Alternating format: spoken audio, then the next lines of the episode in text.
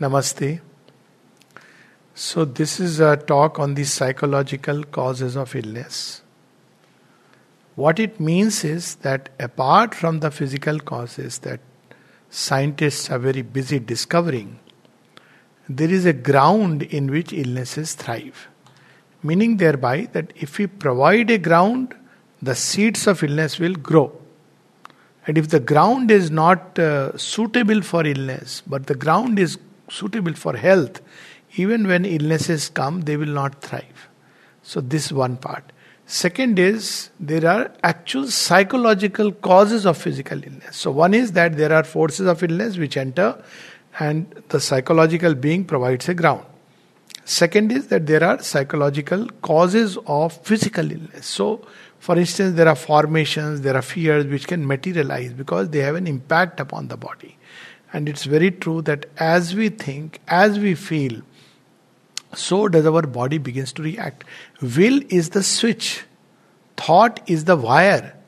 So, as is our will, if I will that, you know, oh my God, this is a terrible illness, so my body has got a message that I have to die because it cannot prove the mind is the leader. Mana prana sharirinita. So if the body tries to fight also, it has to fight against the central will. The mains have given a message, main switch. This is dangerous, I am going to die. So it's very important to ensure that the will is right in the right direction. And along with the will, the thoughts are the currents through which the will flows and enters into the body. So, thought is the current which carries the messages to each and every part. So, that's why there is a very good uh, method of using thought and imagery for curing because by concentrating thought and imagining beautifully something like a cure at a at any spot we can heal it and help it to recover there are no magics magics can take place but uh, uh, we shouldn't expect impossible magics that now I have given a thought and tomorrow I'll be cured. It may is possible, everything is possible. But at the same time, we should persist and persevere because there are certain things in the body which continue to throw up illness again and again. So that takes us to the next level. So, second is psychological causes of illness, and third is psychological causes which continue or prolong an illness and sometimes lead to chronicity. So, the reason for chronicity of illness is the subconscious memory which is there within us and in the cells. Once they react in a certain way, and I know of someone here who literally um, was proving what the mother has said. She said that, you know, the memory brings back the problem. Now, in this particular individual, an ashram inmate long back, very fine person otherwise. But I remember that he told me one day, this date is coming. So I thought his birthday or something. He says, No, last three years, every year I meet with an accident on this day. So it was very embarrassing. Now, you know, he's a very old ashram inmate, very nice human being. What shall I tell him? So I told him, Yes, mother has said it's better not to make these formations. So he said, Yes, but I have them. Now, not realizing it's a self defeating cycle. And sure enough, he got an accident on that day, and this was unfortunately a fatal one. So it's so important to clear and clean the mind. I am, you know, allergies very often. There are many other causes, psychological causes, but one of them is this habit. The body cells react, tumors, because of habit. They are scared and they have learned to multiply and multiply. So the mother says, You have to tell the cells, don't have to do that. Be quiet, be gentle. Be quiet, be, be in peace. So, there is this habit which makes an illness chronic. And if we learn how to, if not undo the habit, we don't give it importance. One of the things that habit tends to, when we pay more attention, it begins to, you know, um, go into that process again and again. And with the body and the cells, it becomes uh, inbuilt because of the intervention of the physical mind and the material mind. Now, that is a different aspect, a little more technical, but essentially habits. And then the mind has a power of amplifying and minimizing. So, mind, how does it amplify? There is a little pain. Now, in children, there is a little cut. So children will come very nicely and say, I have got a little cut, I have got a little injury. And they are smiling. Very often you'll see. And you tell them either half a paracetamol, apply eutheria, they go back happy and they are fine.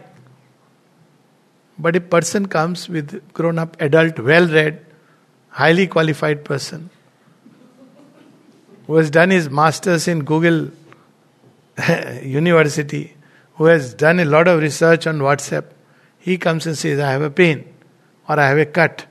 So if I tell you apply eutheria or apply some cream, he will say, Doctor, don't I need a tetanus? Yes, you need a tetanus. Better you take a tetanus, otherwise. Okay, you take a tetanus. After that, will it become a septic? Then, depending on the fear, so many things begin to play upon the mind. So, mind amplifies. I know people who, and this in modern gen times, we must be very uh, clear how this is like a whirl vortex or a whirlpool in which people are sucked. For instance, it's advocated every six months you get your blood tested.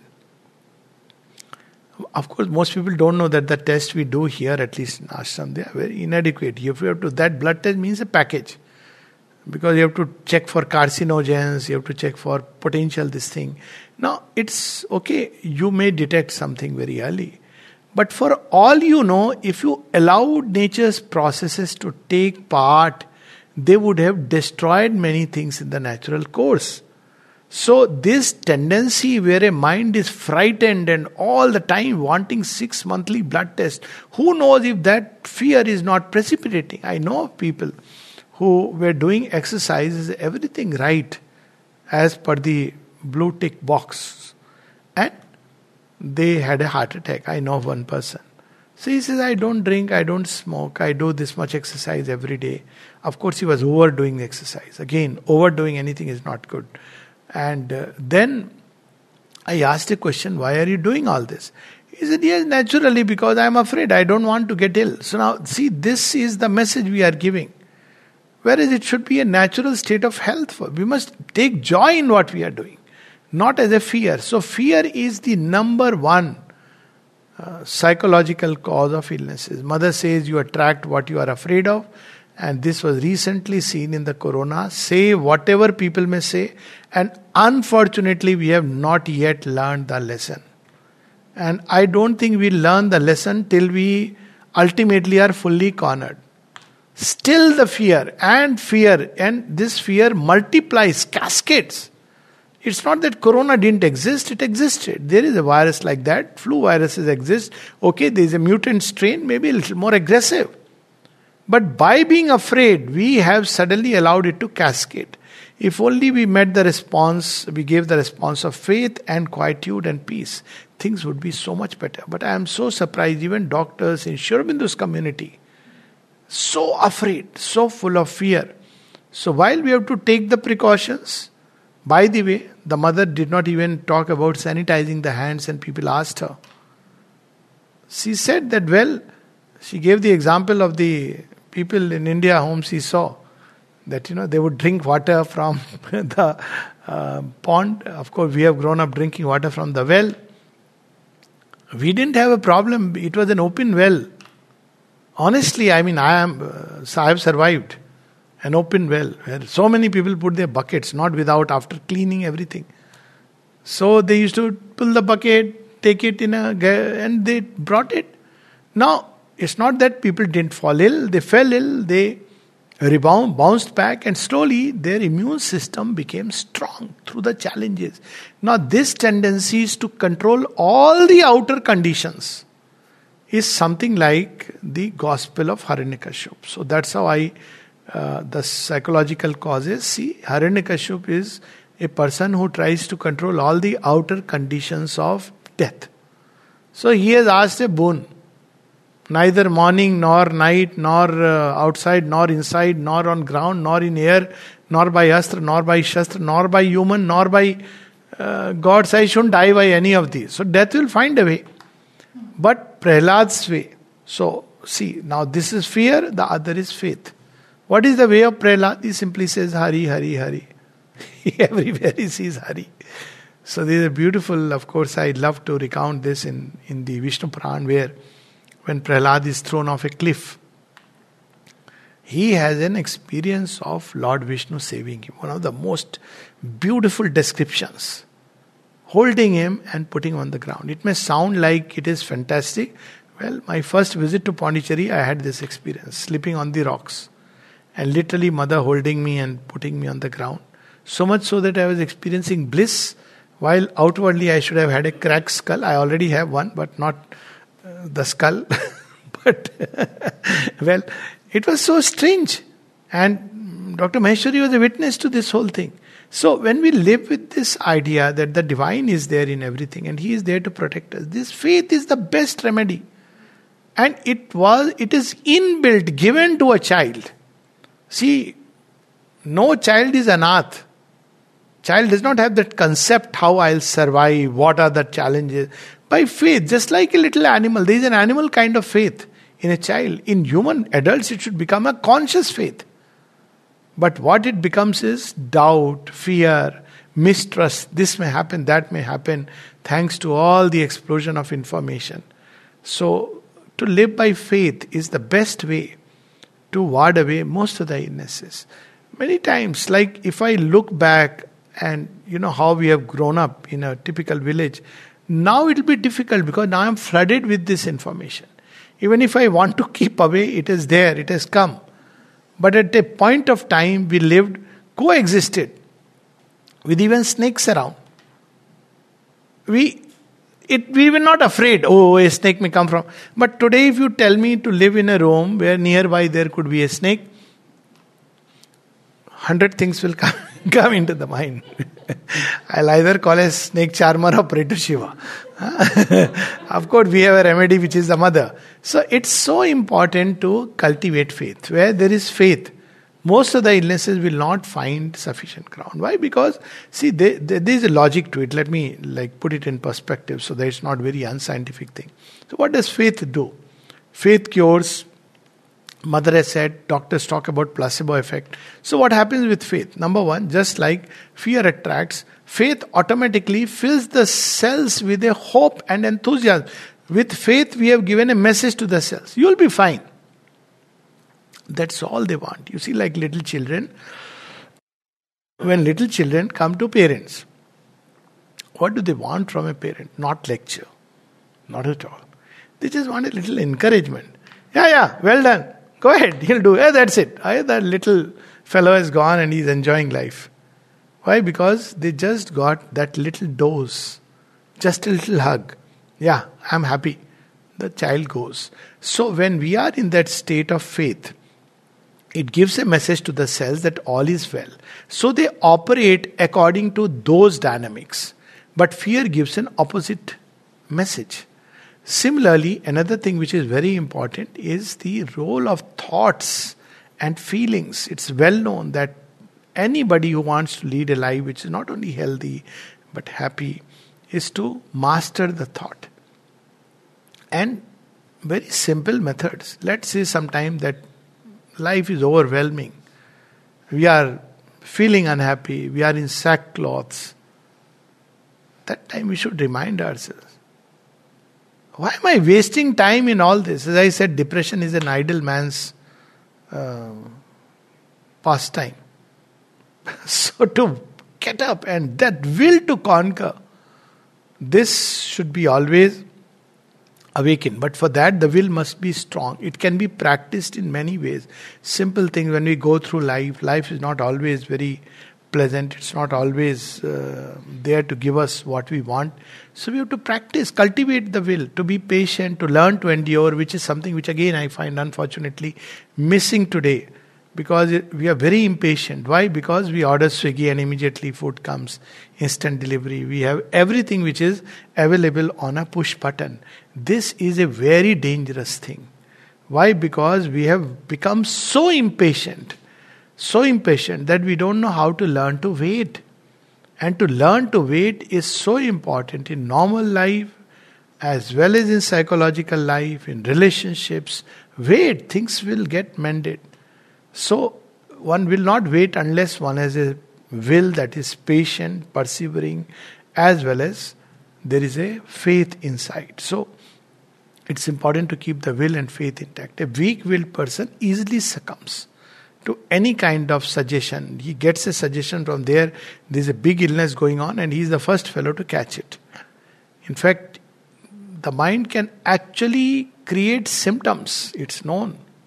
So, very often, I, I this is my feeling, I can't say one has to do a study, that very often uh, there are symptoms, actual symptoms, but the test may not show. So people often say that this is all uh, probably, you know, test may not show, but you have a problem. I'm not sure whether the mind is not actually, by that fear and formation, created a illness. So it's so important to get rid of, keep, stay away from all these formations. And therefore, stay away from the company of very serious doctors. You know, very risky. Because illness, illness, illness is going on in their mind there are some very good doctors. And I can understand that, you know, whole day doctor's life is illness centered. Unfortunately, not health centered. And it's uh, also very unfortunate that, you know, the whole medical training gives us constant messages about illness. When I went to the medical school, I hardly knew just few illnesses. And I thought I'll be treating sardi jukam and dysentery, diarrhea and all that. And then I realized there's so many illnesses. So I used to wonder where are these illnesses? grown up, never seen. But suddenly you realize that new illnesses are added. So the mind gets full and cluttered. And hospitals, unfortunately. That way we are very fortunate in the ashram that the ashram nursing home is truly a kind of healing space. You don't feel there that you, have, you are ill. You go there and rest, and you know that space is so beautiful with mother's atmosphere across the sea. And the mother wanted it. She said, It's not a hospital or a nursing home. I want there to people go, rest, and relax and get well. Rest she will do. But a space where we can just go and be there and be in quietude. And actually, that's what the nursing home is. Even now, if you really look at it, uh, those who have the parichya of the nursing home, that's how it should be a healing space, not stinking with chloroform and everybody walking with all very serious faces and you know, people are with this or that, you know, looking at them, you feel I have come to some, uh, you know, when people pass away, they wait in a place called limbo. Limbo is where you may be decide, you may go to paradise or you may go to hell. You don't know. So very often when I look at the waiting place, it looks like waiting in limbo where your fate will be decided, and they are all waiting anxiously. The result will be out. After the doctor sees me, he will say, Pass or fail. Very often he says 50 50. So you go back as confused as you were. So it's so important that, you know, places where we rest, relax, should be full of positive energy. Which means it should be surrounded by people where everything is positive, especially those in the medical profession. It's important that we have an impact upon the patient, not only by the medicine we give, but by the looks we give, by the smile we give or do not give. There are many, when a person is in distress, he picks up the smallest signal. You may not be smiling because you didn't have a breakfast or had a fight with your wife. But the patient takes it as a judgment on his illness. The doctor didn't smile. I must be serious. He may be lost in his own issues. So it's so important to understand that a state of cheerfulness, general cheerfulness, is very important for recovery. And if we can't be cheerful, we know that famous story, Norman Cousins' Anatomy of an Illness. If you don't know how to be cheerful spontaneously, there are some people whom cheerfulness comes naturally because they spend life energy readily. They don't bottle it up inside. But if we don't, read something which can make us cheerful. Read some nice, healthy, uh, no, not that, uh, what was that English, uh, which, which, became bestseller later on. Not Peter Sellers, P.G. Wodehouse. Uh, okay, nice, decent still. So something like that, or maybe a nice little light-hearted uh, show, or just sit together something, not that you have to laugh. Cheerfulness is simply a state in which we are full of, um, we are not anxious. We know that things will be fine. Why? Because there is grace. So, cheerfulness is not only the salt of sadhana, It is the sap of life, if I may say. So, Ananda is the sap of life, and its experience is cheerfulness. So, um, if we can't be, also again, here company is so important. So, cheerfulness is another important element, and its opposite gloom, depression, anxiety, excitement, anger, kam, kama, krodha, lobha, moha, mad, matsar, jealousy. All these are very strong, like heady emotions, worse than alcohol. Okay, both are bad. it should not be like, okay, I can take a call. Interpretations.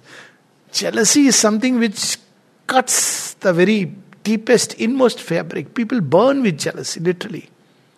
It's a very bad fire to be roasted in. So don't eat. And look at it. Who is getting roasted? You are getting roasted. It makes no tad difference to anyone. So ultimately, okay, if you have a problem with somebody, okay, you can't manage, be away.